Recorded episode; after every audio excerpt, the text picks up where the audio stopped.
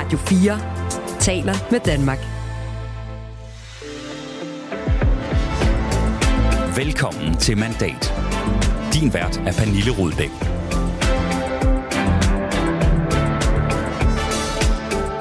Det er blevet alvorens time for Socialdemokratiet og Venstre. Jeg er fortrøstningsfuld. Jeg synes, at der er en, en bevægelse. Jeg synes, der er et godt fortroligt rum. Ja, det umage ægteskab over midten ser ud til måske at skulle stå sin prøve og skrive ny politisk Danmarks historie. Og, er der, og det har sat gang i lidt af et rivegilde i den blå familie. Jamen, så er det jo ikke ham, der kan være statsminister for Danmark. I hvert fald ikke med nye borgerlige mandater i ryggen. Alt det skal vi naturligvis nørde ned i i dagens udsendelse, hvor vi også kaster et blik på manden på midten, der til sydenlandene er svært tilfreds med den seneste udvikling. Det er en glædens dag for mig. Jeg har talt om det her i fire år og nu kan det komme til at ske. Men kan Lykke og Moderaterne virkelig nøjes med at være fødselshjælpere og ikke forældre til en historisk SV-regering, som man selv har fået ideen til? Det spørger jeg Moderaternes politiske ordfører om om et kort, kort øjeblik. Og endelig så flyver vi også op i helikopteren og får et overblik over den brutale virkelighed, der lige om lidt venter en ny regering. Inflation, overenskomstforhandlinger og reformer, der kommer til at gøre ondt og være cirka lige så upopulære hos vælgerne, som Ellemands regeringsfløten er hos Værmund. Hvad fanden foregår der? Som altid skal du være velkommen til at byde ind på sms'en. Den er åben på 1424. Velkommen til.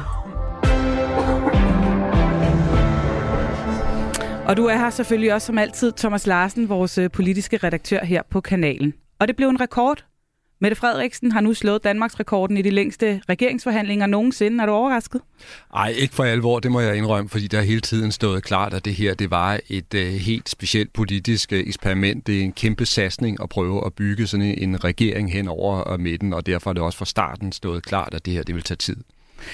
Jeg sidder her med et øh, opslag, som øh, Mette Frederiksen lagde på sin Facebook i går, hvor hun gør status på øh, forhandlingerne. Der står rigtig mange forskellige ting. Der står blandt andet, det er et stort brød, vi har slået op. Hun skriver også, hun er optimistisk og håbefuld. Og øh, så lidt længere ned, så skriver hun, at ingen af os vil kunne levere det, vi sagde før valget, en til en. Øhm, hvad skal vi lægge i, at hun kommer med det her meget lange opslag om, hvordan det går i de her forhandlinger, Thomas? Jamen, det er et interessant øh, oplæg, fordi det er jo skrevet i sådan en lidt let og personlig tone, men man skal ikke tage fejl her. Det her det er et øh, ekstremt præcist og kalkuleret budskab, som Mette Frederiksen hun kommer med. For det første, så siger hun netop det her med, at det er et stort brød, og det er det. Og så dermed prøver hun jo også at forklare, hvorfor regeringsforhandlingerne har taget så umanerlig øh, lang tid, som det er tilfældet. Så kommer hun jo så også med det signal, at selvom det er svært, så tror hun altså, altså rent faktisk, det ender med, at de kan bøje sig mod hinanden, og der kommer en regering hen over midten. Og så kommer det tredje budskab, som måske er det allervigtigste, som hun sender ud med det her Facebook-opslag.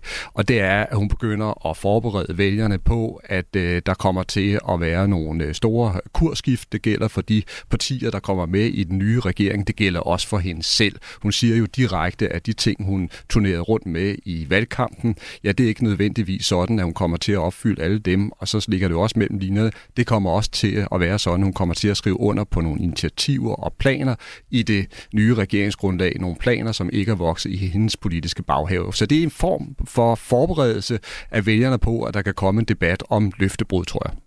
Og på den måde så er hun jo lidt i tråd med det, Jakob Ellemann Jensen netop har været ude i et interview på TV2 også, og, og prime lidt for, at der også, hvis han går i en regering, kommer et løftebrud. Alt det, det kommer vi tilbage til lidt senere.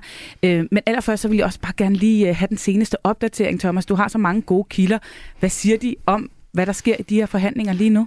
Ja, det er jo et frygteligt spørgsmål, du stiller her, Pernille, ikke? fordi sandheden er jo, at det er stadigvæk nogle øh, forhandlinger, der er omgivet af en enorm disciplin, og hvor dørene faktisk er hermetisk lukket. Men hvis du spørger mig om mit bedste bud nu, så tror jeg, at vi kommer til at se, at der er flere partier, der kommer til at skal af i løbet af kort tid. Det vil sige, at de kommer til at forlade regeringsforhandlingerne. Hvem er på vej ud? Hvornår?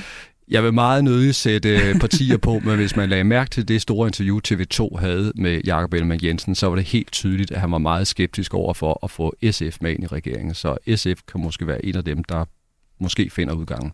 Det kan være, at vi bliver øh, klogere og ikke skal gætte så meget her i løbet af de, de kommende dage, eller i hvert fald uger. Det store spørgsmål her til sidst, Thomas. Får vi den der regering inden jul, eller hvad? ja, jeg tror på det. Det gør jeg rent faktisk. Jeg tror ikke nødvendigvis, det bliver den her uge, men jeg tror et godt gæt kunne være, at det måske kunne se dagens lys i næste uge. Du lytter til Radio 4. ikke nævnt i statsministerens Facebook-opslag, ligesom Venstre, men dog stadig med ved bordet bag de lukkede døre, sidder også fortsat Moderaterne. Velkommen til Jakob Engelsmidt, Tak skal du have. politisk ordfører i partiet. Mm-hmm.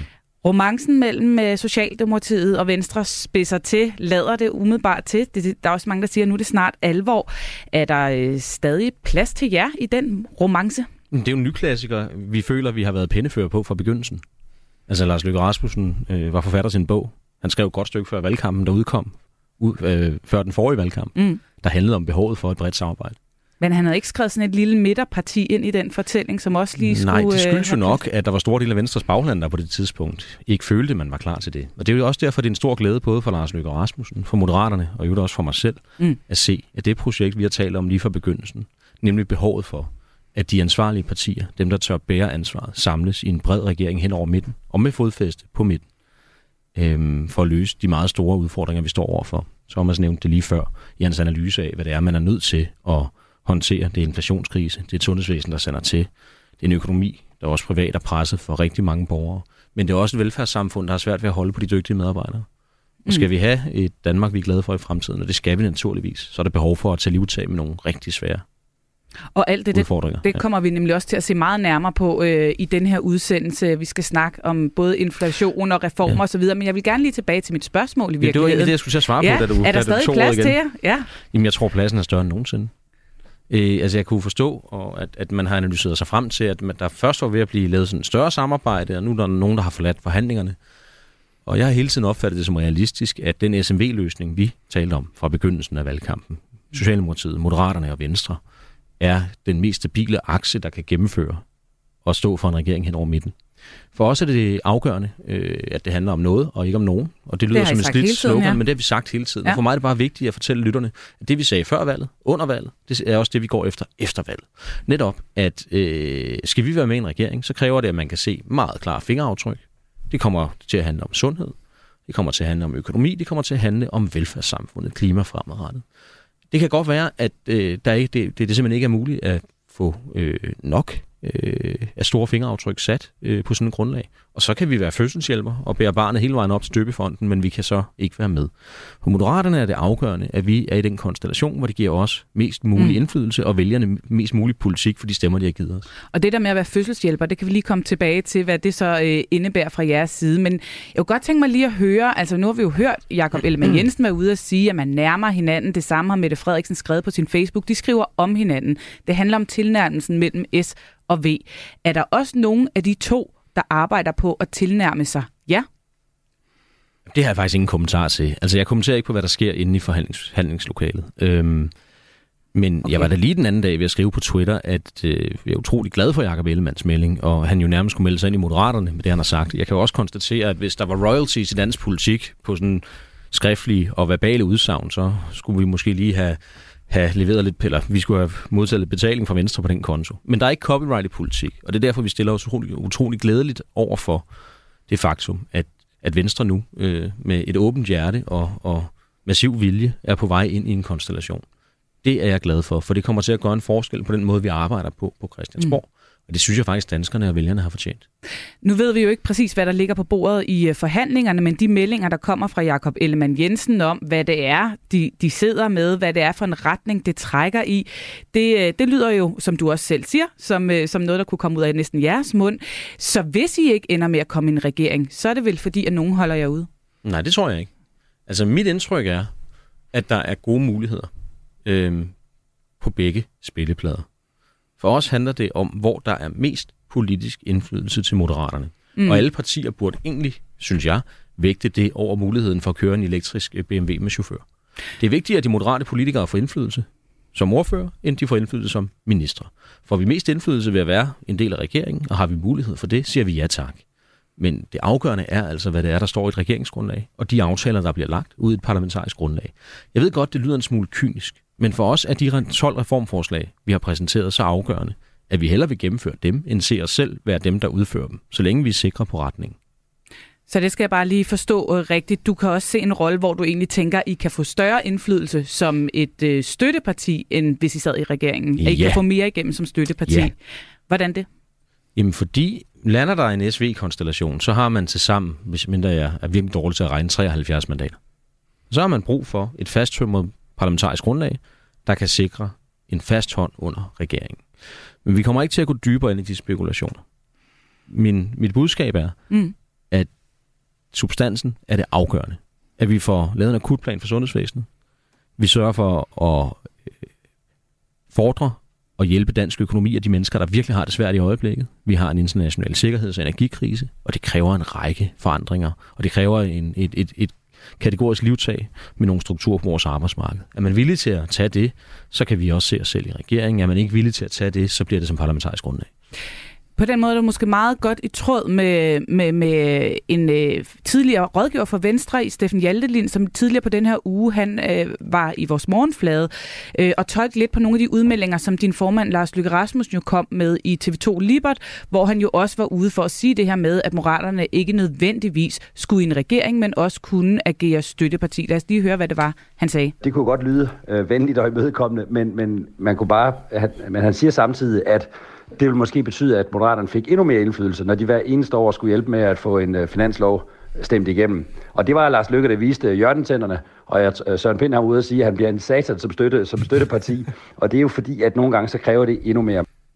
Har han ret i det? Var det Lykke og jer Moderaterne, der var ude at vise tænder her, altså nærmest øh, true med at være støtteparti, hvis ikke I kommer i regering, så gør I livet endnu mere besværligt for regeringen? Altså, jeg vil jo som politiker helst forholde mig til, hvad andre politikere siger og forholde mig lidt mindre til, hvad dygtige mennesker, der enten er kommentatorer eller analytikere, siger. Men så skal vi ikke, skal, det synes jeg, vi skal være, lade være op til lytterne. Altså, vi fortæller konkret, hvad vi gerne vil politisk, og det synes jeg er mit fornemmeste budskab at levere. Fair nok. Øhm, så lad os snakke om det her ambitionsniveau, som øh, I nævner en hel del gange, at det er fuldstændig afgørende for, om I skal med en regering, eller om I skal stå ude på siden og støtte en regering. De høje ambitioner, kan du ikke blive lidt mere konkret på, hvad er det? Du har nævnt nogle reformer, dem tror jeg også, at de er enige om, men altså... Nej, det tror jeg da bestemt ikke. Jeg, jeg tænker, de er enige om, at der skal ske noget. Ja, det tror jeg, Men, men kan om. du være mere konkret på, hvad er det høje niveau? Altså, hvornår er det højt nok til Moderaterne? Jamen, vi udgav en, øhm, og præsenterede en akut redningsplan for sundhedsvæsenet under valgkampen. Den er næsten en en kopieret af V og S. Den tror jeg, vi kan gennemføre i fællesskab. Men mm. vi har også øh, formuleret 55 siders sundhedspolitiske oplæg, der handler om strukturerne i fremtiden, efter den her akutplan er effektueret. Det tror jeg ikke, vi er enige om. Vi mener, at regionerne skal nedlægges. Vi mener, det er helt håbløst, hvis man falder om med en bristet hovedpuls over på den ene side, er regionsgrænsen så overlevelseschancen markant anderledes end på den anden side. Det er håbløst, at vi har tre forskellige IT-systemer i et land, hvor vi er fem, måske snart 6 millioner mennesker, de ikke kan tale sammen. Det betyder, at min søster, der er sygeplejerske, ikke kan arbejde i København, når hun er uddannet i Aarhus, eller vice versa. Det er da håbløst. Det vil vi gerne gøre noget ved. Og der er det bare sådan, at de gamle partier jo har et bagland og nogle regionsrådsformænd, og måske en mindre villighed til at lave om på de strukturer. Det er en ting. Så er der arbejds... Den kan I blive enige om, siger du. Nej, det, det, det, det siger jeg, det er nok sådan en knast, som vi skal tale en hel del om. Okay. Så er der arbejdsudbud. Vi har været ude at sige, at beløbsordningen skal sænkes til 27.500. Mange af de sager, vi ser med højtuddannet arbejdskraft, der bliver ramt af regler for aktivt medborgerskab, helt håbløst. Der har vokset masser af tisler op i vores blomsterbed af den hårde udlændingepolitik. Det er mm. vi nødt til at pille op. Mm. Så har vi et helt overset område, som jeg er meget ked af overset. Det handler om de allersvageste i vores samfund. Det handler om misbrugerne, det handler om dem, der er vanvittigt syge, syge, det handler om de hjemløse. Dem er der ikke nogen, der har talt om i valgkampen, ud over os, tror jeg, og enhedslisten. Øh, dem har jeg ikke hørt, der er blevet nævnt et ord om her i, i de her forhandlinger. Der har vi en række konkrete forslag i forhold til værdighedsydelse, i forhold til retskrav på mm. en sammenhængende sagsbehandler, i forhold til ny borgerstatus for dem, der har det sværest. Men... Der er en række områder, også på aktivt medborgerskab, på kulturpas, på borgerpligt og andet, og jeg kunne blive ved. Ja, det er jo det, du kunne, så derfor vil jeg, jeg gerne lige stoppe dig nu. det jo bare, at når du så siger, at det ser ud som om, vi godt kan blive enige, så er min pointe, at ja, vi er nok enige om retningen. Det er jo... Lidt er at være enige om retningen, noget andet er, hvor mange skridt i retning, og det man er villig et, til at tage. Et eller andet sted også det, jeg forsøgte at spørge dig om, fordi ja. vi hører jo Mette Frederiksen og Jakob Ellemann Jensen sige, at vi skal bøje os mod hinanden. Der er ingen, der får det en til en, som, øh, som vi gerne vil have det. Hvis I skal med, så får I det jo nok heller ikke en nej, til nej, en, som I gerne vil have det. Så mit spørgsmål er jo bare, hvor, hvor, hvor meget er I villige til at bøje jer? Altså er det sådan, at I siger, at det skal næsten næsten være moderaternes politik, og ellers så vil vi hellere stå udenfor. Altså hvis, jeg ved ikke, om du kan huske de der bilkort, man havde dengang jeg var barn. Der kunne man øh, få sådan nogle kort, hvor man kunne se, så kunne bilen accelerere så meget, og den vejede så og så meget, og den kunne dreje så også hurtigt osv. osv. Og hvis man kigger på pragmatik, så tror jeg, at vi har en meget høj score der. Vi er meget pragmatiske. Der Men- giver du dig og- selv øh, max score. Ja, altså på nogle områder i hvert fald. Og, og Ja. ja. det, det er jo ganske uhøfligt at stå og gøre i radioen. Det, det svarer til at sige, at forlig er historisk. Det er bedst, hvis andre siger det om ens arbejde, men ikke selv står og siger det. Øhm, men når jeg nævner det, så er det blot for at sige, at vi er ekstremt pragmatiske og samarbejdsvillige. Men vi er jo heller ikke naive. Så, så I ved også godt, altså du kan godt se Moderaterne gå i en regering, selvom I også indgår væsentlige kompromiser i jeres, også på ambitionsniveauet. Politik handler om samarbejde, og vi vil meget gerne facilitere samarbejdet. Et- Som jeg startede det interview med at sige, så er vi jo enormt glade for den idé, vi selv har været med til at fostre, Mm. og som alle afviste, indtil at Mette Frederiksen 5. juni, den dag vi jo stiftede Moderaterne, kom til at sige, at det nok var en meget god idé, nu er blevet den nye normale dansk politik, og måske endda også bliver det. Mm. Nu snakker vi lidt om, hvad der kan være fordelene og ulemperne for Moderaterne ved at gå med i en regering eller stå udenfor. Men jeg kunne godt tænke mig også at høre, hvad dit øh, sådan, overordnede blik på det er, fordi det er jo det, den, man kan sige, det der bliver den store forskel, det er jo også, om der kommer en regering, der har et flertal, eller ikke har et flertal i forhold til, om øh, I går med. Øh, hvad mener du er de største fordele og ulemper ved en, ved en bred regering kontra en ren SV-regering? Åh, oh, nu beder du mig karakterisere en masse forhold, som jeg synes dybest set ligger ude over mine holdninger og moderaternes politiske position. Og det tror jeg altså er bedre, at Thomas Men er det godt for, til at svare er, men på. er det mener du det er godt for Danmark, hvis der for eksempel var en flertalsregering, som ikke skulle ud og, og søge støtte til forslag og aftaler, men egentlig kunne køre det rimelig meget selv, så er det jo nemmere måske at komme igennem med også nogle af de mange svære reformer, som der venter. Jeg ser fordele og ulemper ved begge, mm. ved begge muligheder. Øhm, det afgørende er jo, hvad man er enige om at gennemføre. Det afgørende er ikke så meget, om man deler ministerbilerne. Det afgørende er, om man har den nødvendige parlamentariske opbakning til at gennemføre den forandring, man mener er nødvendig. Og det er jo det, vi må afsøge de kommende dage. Her til sidst, Jakob Engelsmidt. Øhm, Jakob Ellemann Jensen sagde jo i sit interview til TV2, som I var svært begejstret for, Mm-hmm. at han jo faktisk klart begår løftebrud, hvis han rent faktisk ender med at gå i en øh, regering med Socialdemokratiet. Er du enig i den betragtning? Det, det vil jeg simpelthen, og det er jo ikke for at lyde som et ekko af mig selv, men, men det er Venstres spor. Det må Venstre simpelthen svare Men på. er det et problem at sidde i en regering med et parti, der er villig til at begå så stort et løftebrud? Øhm, altså jeg synes jo, at et bredt samarbejde er noget af det vigtigste, og det dansk politik har allermest brug for. Så det i møde Det er med på. ser jeg med stor begejstring. Ligesom jeg også den anden dag på en konkurrerende kanal var ude at sige, at jeg egentlig var ked af, at de konservative havde forladt forhandlingerne. For partier, der er villige til at løfte det svære ansvar i en kritisk situation for Danmark, bliver en mangelvare. Men, men mener du, at det er et problem at sidde i en regering med et parti, som er villig til at skifte så markant standpunkt på en så væsentlig ting, altså at begå løftebrud? Øh, vi har haft et princip om, at vi primært taler om os selv og vores egne holdninger. Det vil jeg utrolig gerne blive ved med, fordi jeg synes, dansk politik er fyldt med mennesker, der er gode til at pege fingre og fortælle, hvad der er i vejen med andres politik, i stedet for at tale om deres egne holdninger. Og det vil jeg utrolig gerne undgå og, og, at blive et eksempel på. Og derfor så kan du spørge mig om alt om Moderaternes politik og vores præferencer, men øh, jeg vil gerne afholde mig fra at bruge tid på at kritisere andre partier og deres øh, ageren her i radioen. Vi øh, får sikkert lejlighed til at snakke meget mere om øh, Moderaternes politik, også når vi ved meget mere om, hvor det ender. Tak for nu, Jakob Engelsmidt, og god øh, fornøjelse med forhandlingerne. Det er tid til, at dansk politik gør, hvad der er bedst for familierne, ikke hvad der er let for staten. Et stærkere Danmark, en grønnere fremtid, en friere verden. Men regeringsmagten er kun til låns.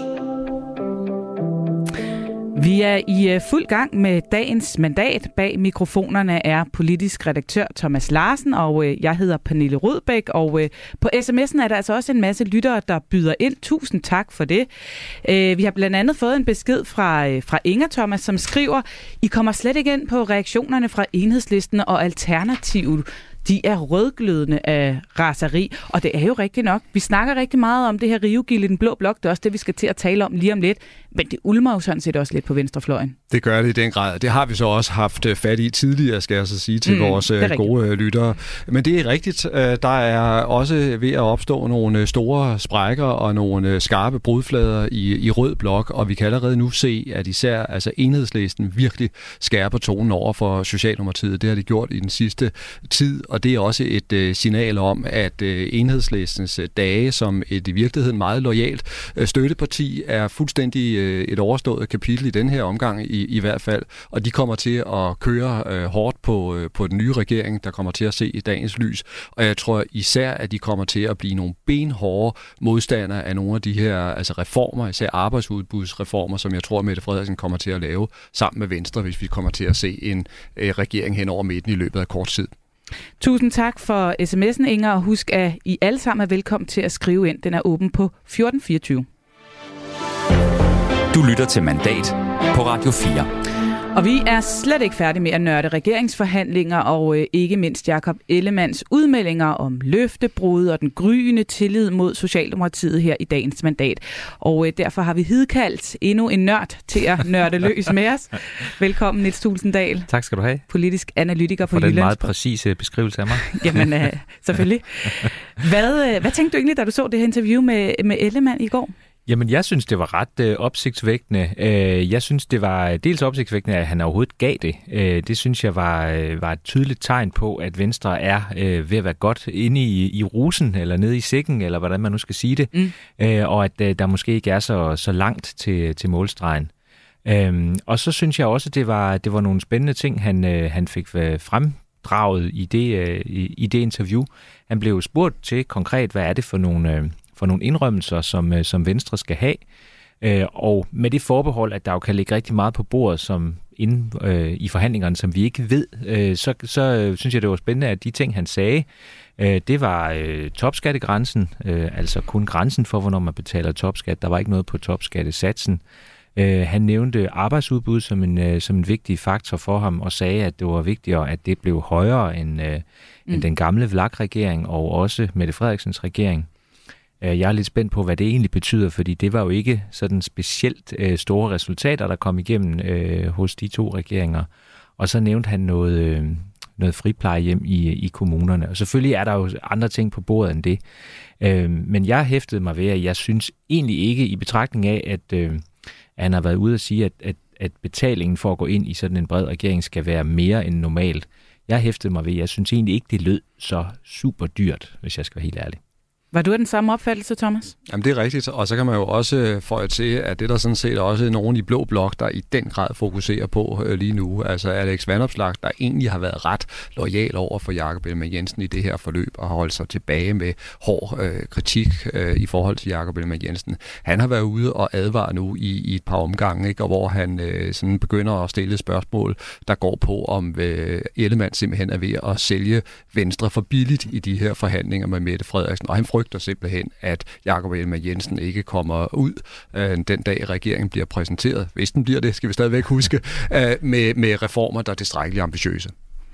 Vi øh, kommer tilbage til de blå, øh, den blå familie i opløsning øh, lige om lidt, men lad os først lige høre øh, en lille uddrag af noget af det, som øh, måske øh, trak nogle af overskrifterne efter det her interview, fra, som Ellemann altså gav til TV2 i tirsdags. Jeg er fortrøstningsfuld. Jeg synes, at der er en, en bevægelse. Jeg synes, der er øh, et, et, et godt fortroligt rum. Som du siger, det er vanskeligt for, for dig og dine kolleger at finde ud af, hvad der egentlig foregår, og det er i virkeligheden det bedste tegn på, at man har gang i noget, der er rigtigt. Når du hører det her, Niels Tulsendal, hvor tæt er vi så på nu? Jamen, jeg tror, vi er, vi er tættere på, end, øh, end sådan overfladen øh, viser. Øh, der er også indikationer, som vi sådan får på vandrørene om, at, øh, at Venstre nok har været, har været noget længere inde i forhandlings, øh, i, i sådan den helt centrale forhandlingsrum, end, end nogle af de andre partier har været. Formentlig er de i gang øh, med allerede nu at sidde og, og, og skrive tekst på, hvordan det her skal lande med Socialdemokratiet. Jeg tror, man har gjort det sådan, at øh, det har været vigtigt for Mette Frederiksen ligesom at få, få Venstre hægtet på først, og, hvis, man, og hvis, det så, hvis de så kan blive enige om en eller anden form for grundtekst eller ramme omkring det her, så vil man så, hvis det bliver øh, nødvendigt eller muligt, øh, inddrage andre partier efter det. Så derfor tror jeg, at Venstre er, er, er noget længere i forhandlingerne, end vi egentlig ved. Og det synes jeg måske også, det her det tyder på. Mm. Øh, altså både det, at Ellemann går ud og, og, og siger mandag, at øh, han er fortrøstningsfuld, og det ser godt ud osv., og, og Mette Frederiksen jo faktisk siger præcis det samme om tirsdagen. Det er sådan, hvis man skal læse lidt i kaffegrum, så er det, så er det et tegn på, at, øh, at vi er tæt på. Jeg hørte Thomas sige tidligere, at det kunne måske allerede være næste uge, og det er jeg sådan set enig i. Der er også en grænse for, altså nu har de siddet sammen så mange timer, så, så altså, man kan ikke sidde og fedt rundt i, i, i kommaer i, øh, i månedsvis på et eller andet tidspunkt, som man siger, okay, det bliver nok ikke meget anderledes end det, vi har nu. Nu er man også nødt til at afgøre, hvad, øh, om det bliver op eller ned. Så den her priming eller forberedelse af vælger, bagland og så videre på, det måske er det, der kommer til at ske, Thomas. Er det, øh, er det sådan, altså, er det sådan, nu har du fulgt regeringsforhandlinger gennem mange år, er det ligesom en del af opskriften, så går man lige ud og, og, og, og, og forbereder, øh, og så betyder det, at det næste, der sker, det er måske, at der så snart kommer noget? Ja, de er i gang med at forberede vælgerne på, at det er det her, der kan komme til at blive øh, resultatet, og de skal jo begge øh, to øh, overbevise både deres baglande om, at det er, er rigtigt, og så skal de jo også prøve at lave nogle forsvarsværker i forhold til, kan man sige, deres øh, egne venner i henholdsvis øh, Blå Blok og, og Rød Blok, som jo ser det her med meget kritiske øh, briller.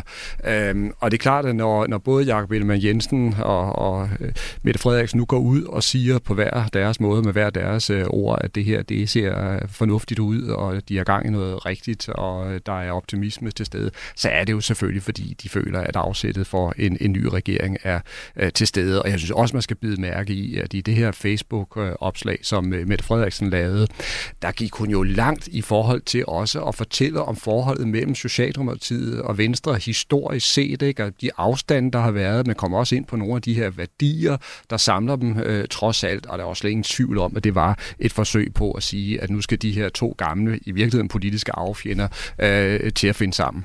Hun skrev blandt andet, at de havde fælles rødder i idrætten. Det synes ja, jeg, det, det, synes, jeg, jeg, synes, jeg synes, det var så morsomt. Ja. Ja. Nå, det jeg egentlig bare lige vil, øh, vil sige, det er, det er jo i sådan nogle regeringsforhandlinger, det er jo lidt et dilemma, fordi på den ene side vil man enormt gerne holde det tæt til kroppen og sige, der er ikke nogen, der må vide noget, og det må vi sige, det, det har de været gode til. Altså, mm. jeg og, øh, eller vores, øh, vi og vores kolleger, vi prøver hver dag at, at vride karkluden, ikke? og det er ikke altid, det er ikke altid lige nemt.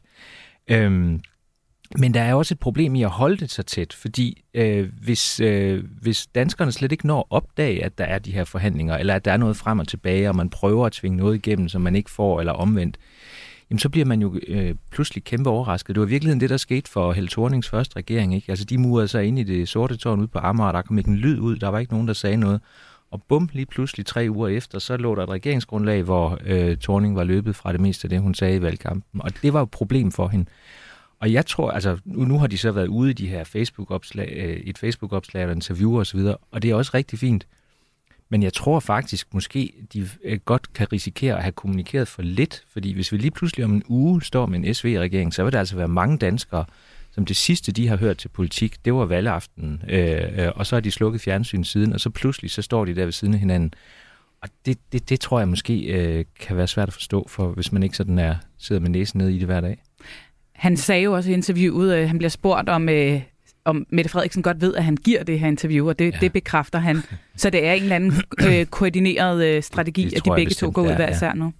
Øh, vi skal lige høre øh, endnu et klip fra interviewet på TV2, som jo også skabte en del overskrifter. Altså lad os nu kalde en spade for en spade. Selvfølgelig er det et løftebrud, fordi jeg gik til valg på at blive statsminister. Det bliver jeg ikke. Det er den demokratiske virkelighed, det er den parlamentariske virkelighed. Mm. Og der, der har jeg altså ret stor respekt for, for, for demokratiet, at, at det er jeg nødt til at, at acceptere. De er både ude og forberede folk på, at det her måske kommer til at ske. Øh, Jakob Ellemann er også ude og øh, måske at tage brøden af den mest åbenlyse kritik, der måtte komme, nemlig det her løftebrud. Alle de her klip, vi har hørt dem alle sammen igen og igen, om hvordan han aldrig nogensinde kunne se sig selv i en regering med Socialdemokratiet. Jeg er lidt nysgerrig på, om I mener, at den her kritik er rettet mod, eller den her øh, forsvar for kritikken er, er målrettet hans eget parti, øh, baglandet i det, hvor der har været kritik? Er det mod vælgerne? Øh, jeg ved godt, at jeg har sagt det, nu gør jeg noget andet. Eller er det mod vennerne i den blå blok? Øh, jeg tror, det er øh, alle andre end vennerne i den blå blok. Altså dem, øh, dem, dem kastede han jo en, en håndgranat hen over skulderen i retning af øh, på landsmødet for, for nogle uger siden. Øh, så det, det tror jeg ikke, han, han forventer, at de kommer til at ændre synspunkt på det. Men det handler jo om hans egen vælgere, fordi øh, altså, øh, igen, øh, hvis ikke man har fulgt rigtig meget med de sidste uger, så det seneste, de har hørt fra ham, det er, at han kunne ikke øh, drømme om at gøre hende til statsminister. Og, og jeg, jeg synes, det er, det er ret markant, at han ligesom selv går ind og bruger ordet løftebrud, fordi øh, en ting er, at han prøver at vaccinere sig mod det, men nu, nu har han også øh, sikret, at det er et ord, som man kommer til at bruge igen og igen og igen, om det han kommer til at gøre. Var det unødvendigt? Ja, jeg vil nok sige, at jeg synes måske ikke, han, altså lige, lige præcis ordet løftebrud, det synes jeg måske var at gå lidt langt, men, øh, men det er selvfølgelig klogt af ham at, at, tage, at tage problemstillingen op. Det har jo øh, sat gang i et sandt rivegilde i Blå Blok, øh, det her interview. Ikke mindst øh, Inger Støjberg og Pernille Vermund, de har ikke holdt sig tilbage. Vi skal lige høre, hvad Pernille Vermund, øh, leder af Nye Borgerlige, sagde her i radioen i går. Det er jo klart, at hvis Jacob Ellemann gør det stik modsatte af det, han sagde før valget, nemlig gør Mette Frederiksen til statsminister med Venstres mandater, jamen så er det et tillidsbrud og et løftebrud af de helt store. Øh, og som Jacob Ellemann Jensen i øvrigt også selv påpeger i interviewet, så er tillid jo ikke noget, man bare har. Øh, tillid er noget, der skal bygges op. Hvis man svigter andres tillid, jamen så, øh, så så lider den et knæk. Og der er nogle områder, hvor man må sige, at øh, tilliden til en, som siger, at han gerne vil være statsminister med borgerlige mandater, øh, hvis han gør det stik modsat efter valget, nemlig stak, peger på Mette Frederiksen og gør hende til statsminister med Venstres mandater, jamen så er det jo ikke ham, der kan være statsminister for Danmark. I hvert fald ikke med nye borgerlige mandater i ryggen. Hvor øh, definitivt farvel til rollen som leder Blå Blok har Jakob Ellemann allerede taget, altså inden at regeringen er faldet på plads. Thomas? Ej, det kan gå hen og blive ret definitivt, det her. Det mener jeg virkelig. Øh, og det er klart, at de ord, som Pernille Vermund hun bruger, de er faktisk uhørt øh, stærke og kritiske over for Jakob Ellemann Jensen. Men det, der er den ubehagelige sandhed for Ellemann, det er, at det her det er kun en spæd begyndelse. Det er kun uvertyren, tror jeg. Fordi øh, de andre partier har jo faktisk holdt sig tilbage indtil nu, og jeg er stensikker på, at i det øjeblik, at det bliver en realitet, at Jakob Ellemann Jensen han går ind i en ny regering med Mette Frederiksen som hans direkte politiske chef, så vil vi se Danmarks Demokrat Socialdemokraterne, vi vil se de konservative, vi vil se Liberale Alliance, og de vil virkelig gå til stålet. Så han står også i en meget udsat, sårbar situation, hvor det bliver altafgørende for ham, at han kan forsvare, altså hvorfor han er gået ind i den regering, og kan vise, at Venstre har fået stærke mærkesager skrevet ind i regeringsgrundlaget.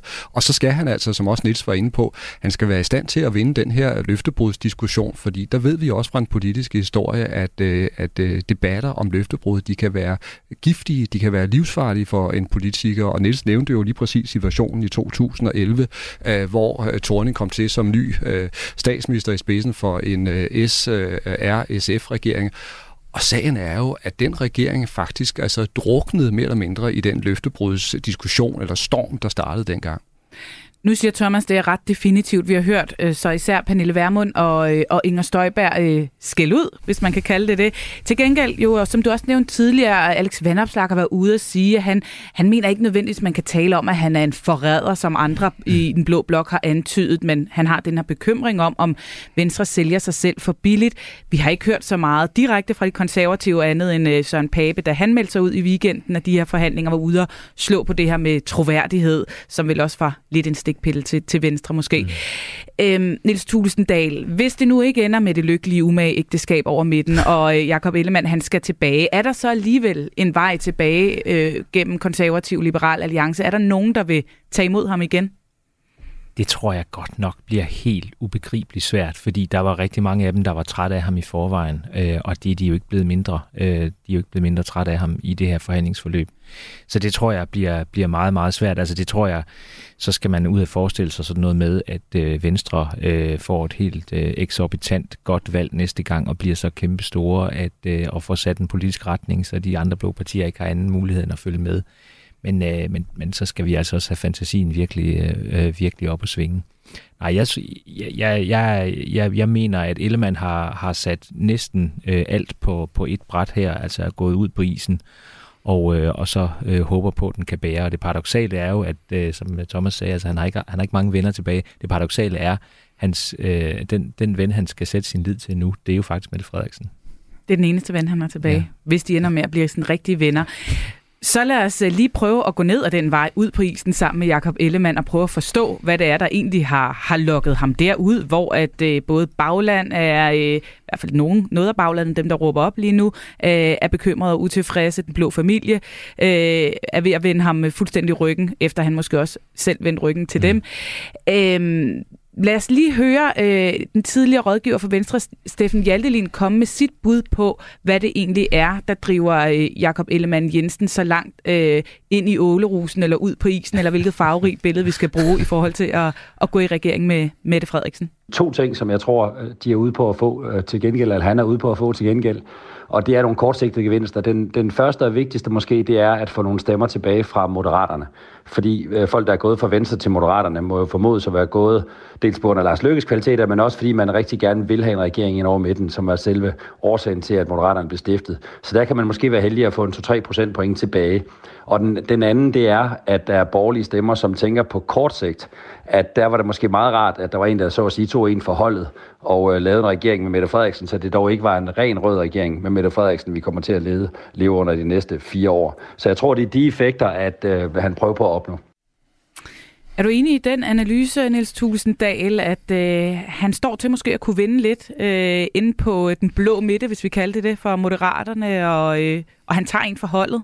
Altså, jeg tror, jeg er enig i det sidste, og måske lidt mindre enig i det første. Hvis jeg bare lige tager det sidste først. Ja. Altså, jeg, jeg, jeg er jo i hvert fald helt enig i, at det er, jo, det er jo, Venstre er jo sådan et parti, som jo traditionelt set altid har taget ansvar og har, har prøvet at lægge sig der, hvor der var mest mulig indflydelse. Og det tror jeg også, Venstres vælgere forventer, at, øh, at han gør.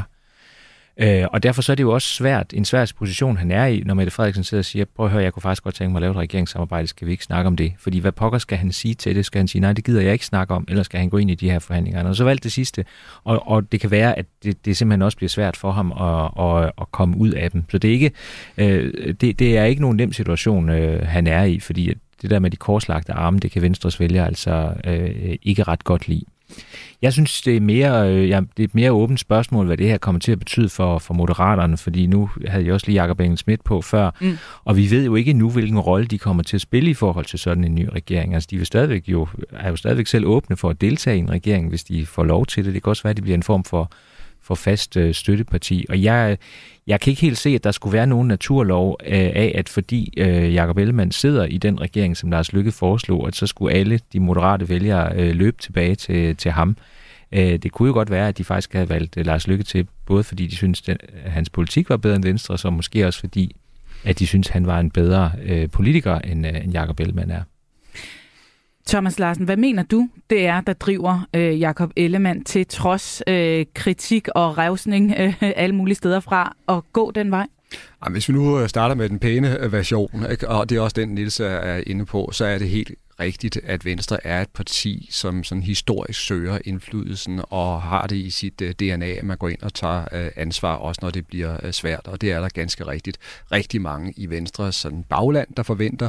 Men det er der jo også mange i organisationsverdenen, i erhvervslivet, der forventer, og de har jo også været med til at lægge et kolossalt pres på Jakob Elmer Jensen i den her situation.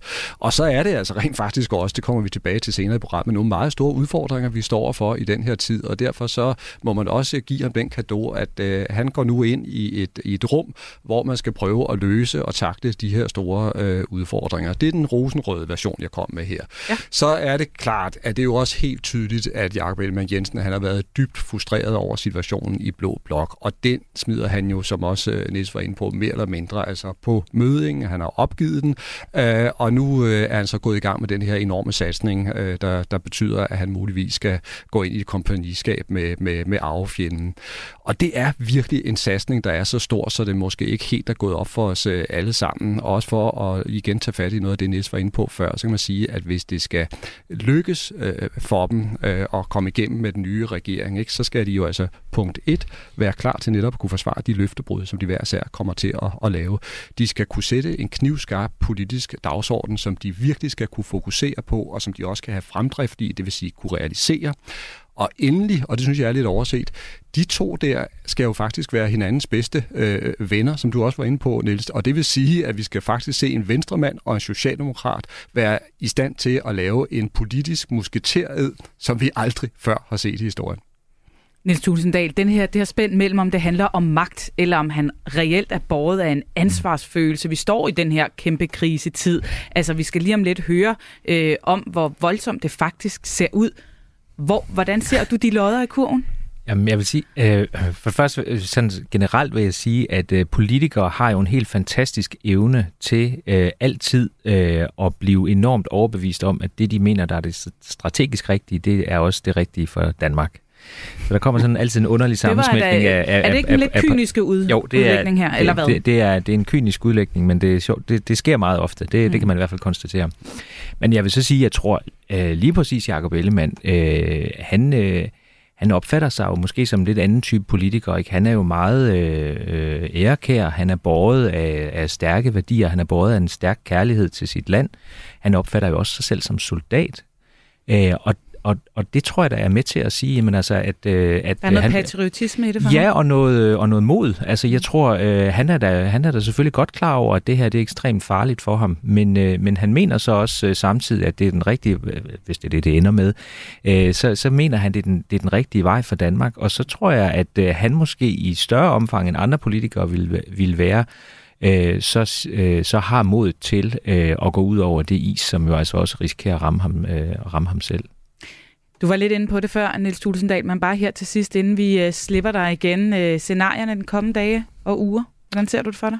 Uha, jamen altså, øh, vi ved jo, de sidder og forhandler altså bag lukkede døre på, øh, på livet løs. Øh, jeg tænker, vi må vel få en eller anden form for melding i den her uge på, øh, hvad der ligesom øh, nu skal ske de kommende dage. Er der nogle partier, der er ude? Er der nogle andre, som kommer, kom, som kommer længere ind?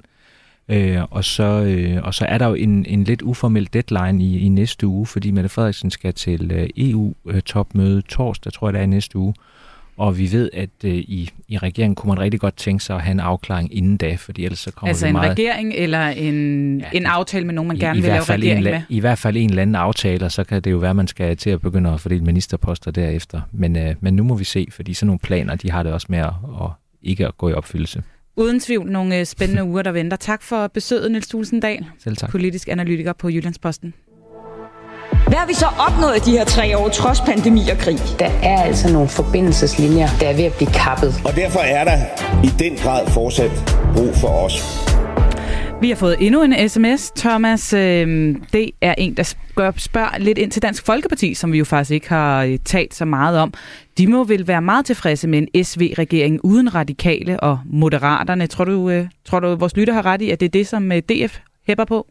Ej, jeg tror måske ikke nødvendigvis, de direkte hæpper på det, men det er meget godt fanget af vores lytter, fordi noget af det, der egentlig har været lidt øh, opsigtsvækkende, det er, at Morten Messerschmidt faktisk har været det mest tilbageholdende, ved at sige, at de blå partiledere Ja, han har i forhold... ikke været ude og Han har revse. ikke været ude og revse eller kritisere Jakob Ellemann Jensen, men øh, har faktisk rost øh, Ellemann for at søge øh, indflydelse, og han synes, det er glimrende, at der er en borgerlig partileder, der går ind for, som han siger, at holde Alternativet og Enhedslisten på lang afstand. Det har faktisk været interessant at følge. Der er også en, der spørger, er Moderaterne ikke rent politisk primært en konkurrent til radikale Lars Løkke? Øh, øh, er det da Lars- Lars Løkke, der trækker vælgere fra Venstre? Øhm, og det er der, der er kommet nogle målinger på, at, at ja, ja, det, har han faktisk gjort. Ja, det er interessant, fordi øh, Lars Løkke Rasmussen han har øh, ganske rigtigt trukket nogle øh, vælgere fra det radikale venstre, der jo fik et historisk dårligt øh, valg. Øh, men sagen er, at øh, den sådan helt store kabring af stemmer, som Lars Løkke Rasmussen har været i stand til at foretage, ja, det er gamle øh, venstrevælgere. Så han har simpelthen hugget øh, masser af vælgere fra sit gamle parti. Og så vidt jeg husker, så viser det sig også, at Venstre har tabt mange flere vælgere til Moderaterne end til for eksempel Danmarks Demokraterne. Fuldstændig rigtigt. Du lytter til Radio 4. Måske går der en uge, måske går der to, måske bliver det først efter jul. Men lige så snart den nye regering har stået og smilet foran Amalienborg, ja, så venter der altså nogle øh, ganske seriøse opgaver i en rimelig brutal virkelighed. Velkommen til, Arne Ullum. Tak.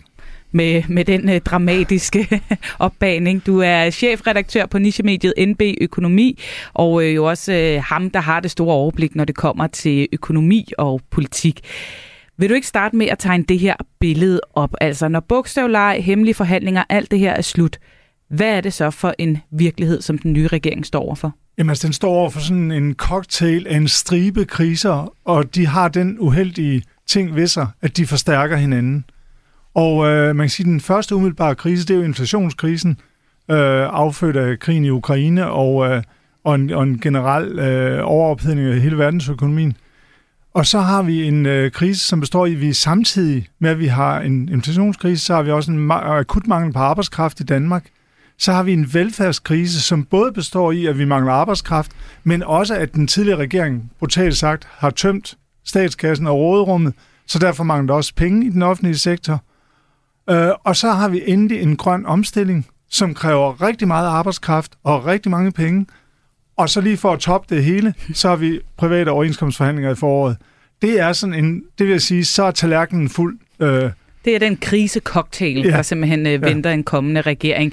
Så det er opgaven, øh, eller det er udfordringen. Hvad er det så for nogle konkrete opgaver, øh, som der venter den kommende regering? Jamen altså, man kan sige, at øh, inflationen, der er de nødt til at føre, øh, både på grund af inflationen og manglen på penge i statskassen, så er de nødt til at føre en stram økonomisk politik. Vi har også allerede hørt Mette Frederiksen ved at sige, at der er ikke penge mere til alt muligt. Øh, så vi kommer til at se nogle stramme offentlige budgetter. Og så øh, på arbejdskraftdelen, der er der ligesom to greb, der ligger først for, som kan gå rigtig hurtigt. Det er dels at åbne op for udenlandsk arbejdskraft. Det vil kræve nogle øh, livtag med især nogle partier i Blå Blok, kan man sige, som i hvert fald vil kritisere det meget. Og så er det øh, sådan et greb som at fjerne SU'en på, øh, på kandidatuddannelsen. Det er også en af dem, der meget hurtigt kan give noget ekstra arbejdskraft. Øh, og så er det de mere langsigtede, det er de sådan mere klassiske reformer med at få danskerne til at arbejde mere, blive lidt længere på arbejdsmarkedet, og måske øh, er der, og så er der en efterhånden relativt lille gruppe af borgere, der står uden for arbejdsmarkedet, som man kan forsøge at få ind på arbejdsmarkedet. Men det er sådan noget, det tager altså, det er ikke sådan noget, man lige fikser mm. i, øh, i januar, og så virker det i marts. Det tager år at få til at virke.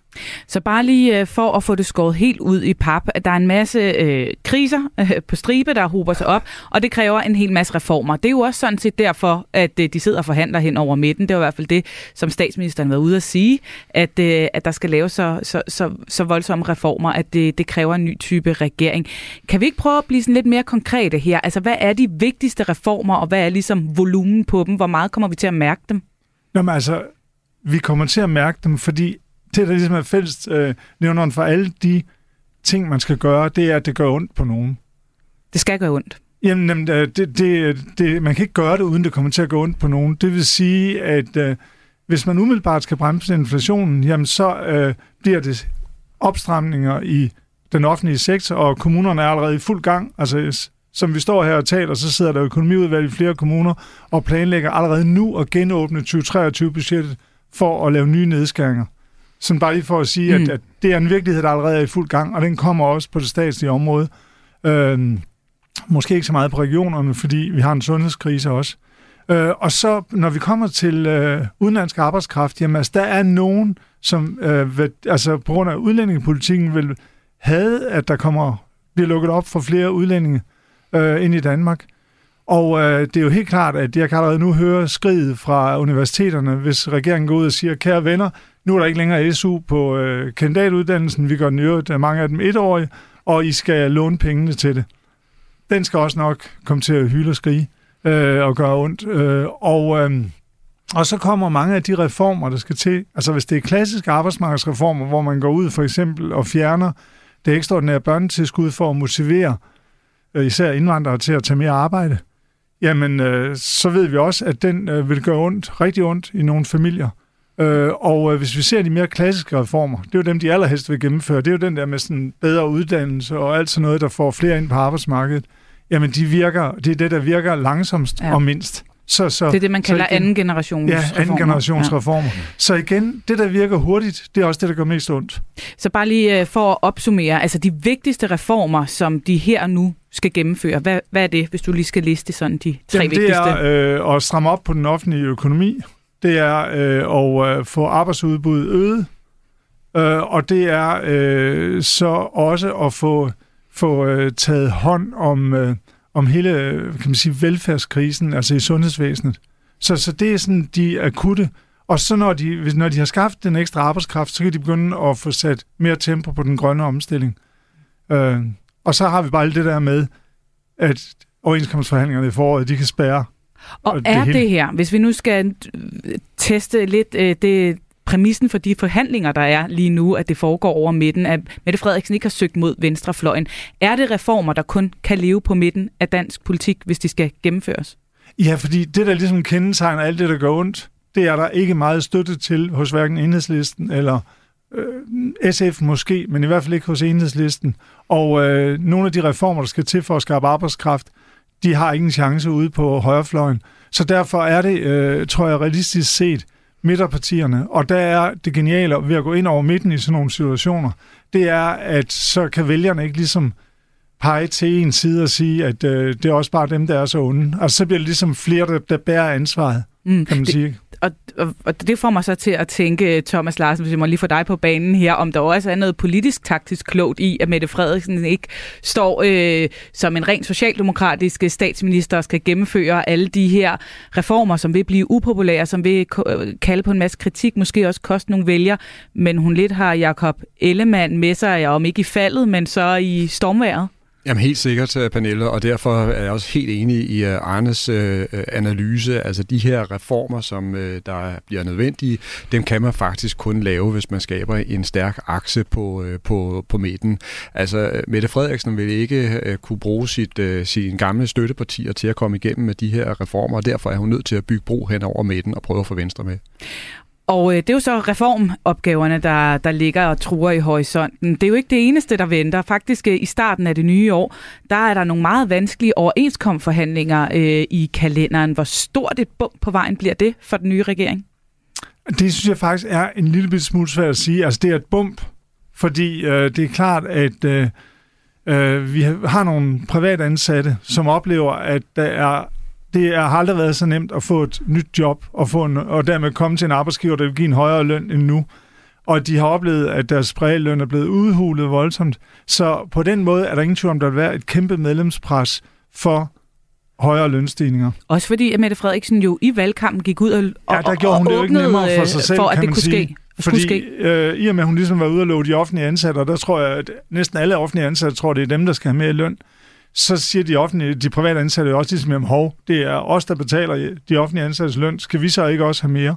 Så, så, så, så det, det er et væsentligt bump, men det man bare lige skal huske, det er, at vi har nok i Danmark, sådan hvis man ser ud i den store verden, den mest ansvarlige fagbevægelse stort set i noget land. Og, øh, og derfor tror jeg også, at der i fagbevægelsens top er en forståelse af, at ja, vi skal prøve at have nogle lønstigninger hjem, men de skal da ikke blive så store, at vi vælter økonomien. Så, så derfor vil jeg sige, inden man maler sådan fanden på væggen mm-hmm. der, så skal man lige huske, at vi har en ekstrem ansvarlig fagbevægelse i Danmark. Men alt andet lige, så øh, når regeringen jo nok kun lige at blive etableret, før at øh, Mette Frederiksen og måske Jakob Ellemann, nu må vi se, står øh, ansigt til ansigt mod den her fagbevægelse og skal forhandle de her øh, overenskomstforhandlinger. Og nu er det jo ikke Ej, dem, det der skal dem. behandle Nej, det er det rigtigt, det er rigtigt men øh, når der nu går hårdknud i det og så ja, videre, så vil ja. øjnene være rettet mod dem. Jeg kommer bare til at tænke på... Øh, øh, Thomas, når vi tænker tilbage i historien på den seneste SV-regering, så går historien på, at det jo rent faktisk var fagbevægelsen, der gjorde, at øh, den ikke kunne overleve i sidste ende. Hvor, hvor stor en udfordring øh, tror du, at øh, fagbevægelsen kan blive for en ny SV-regering, hvis det er der, det ender igen? Mm.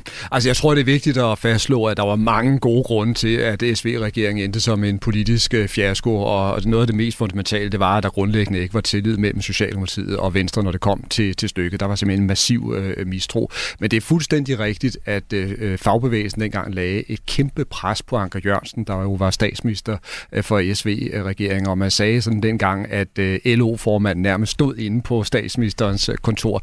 Det skabte helt klart nogle øh, problemer, og det man vel generelt kan sige, det var, at dengang der var båndene mellem altså bevægelsen og partiet meget, meget øh, tættere, øh, og det var også mere krigerisk, mere aggressiv øh, fagbevægelse, øh, og det var den også op igennem øh, 80'erne, øh, hvor man havde nogle enorme opgør øh, mellem fagbevægelsen og så de borgerlige øh, øh, regeringer, øh, der blev ledet af statsminister Poul Slytter dengang. Men faktisk skete der jo det, at fagbevægelsen tabte de her opgør, og så ændrede man fuldstændig strategi, begyndte at samarbejde, tog ansvar for den økonomiske udvikling, og sådan populært sagt, så sagde man, i stedet for lønfest, så vil vi have jobfest. Det var det, man satsede på. Og så er jeg fuldstændig øh, enig med Arne i, at siden, der må man sige, at fagbevægelsen har været ekstremt ansvarlig, og har også været med til at skabe en meget stærk og robust dansk økonomi, der har genereret masser af job. Øhm, og så kan man sige, på, på, på, en politiske, øh, på det politiske område, der har skiftende regeringer jo også, hvad enten de har været borgerlige eller øh, socialdemokratiske, været enige om at føre en reformpolitik, der har gjort dansk politik så stærk, som, eller dansk økonomi så stærk, som rent faktisk er i dag. Ja, og der, der er lige bare lige en detalje, mm. vi skal huske, det er, at øh, der er plads til i dansk økonomi, at der kommer nogle lønstigninger af en vis størrelse. Fordi okay. altså, vi har sådan set det problem i øjeblikket i Danmark, vi fører fastkurspolitik, vi har haft relativt moderate lønstigninger, og derfor er dansk konkurrenceevne utrolig stærk. Så der er også plads til, at der lige bliver justeret lidt Så på den måde har vi det også nemmere, end de har det i Italien og så mange andre lande. Ja, lad mig lige hive fast i, fat i det her til sidst, Arne Luren, fordi man kan godt lidt miste pusten, når man hører der rise alle de her udfordringer op, og der er krig, og der er inflation, og de her forhandlinger og store reformer, det kommer til at gøre ondt på os alle sammen. Øhm, er der en vej gennem alle de her kriser og alle de her udfordringer for en kommende regering, eller kommer den til at knække halsen på det? Altså, jeg tror afgjort, der er en vej frem. Og der skal vi også lige huske at sætte det her ind i sådan et globalt perspektiv. Dansk økonomi er formentlig en af de stærkeste økonomier i hele verden. Uh, vi står st- med et stærkere udgangspunkt end nogen andre. Vi har et, uh, og det synes jeg også, de her regeringsforhandlinger viser, vi har også et folketing, som når det når brutalt sagt, når lokum brænder, så er de i stand til at rykke sammen og klare ærterne. Så, så, så jeg er faktisk relativt optimistisk.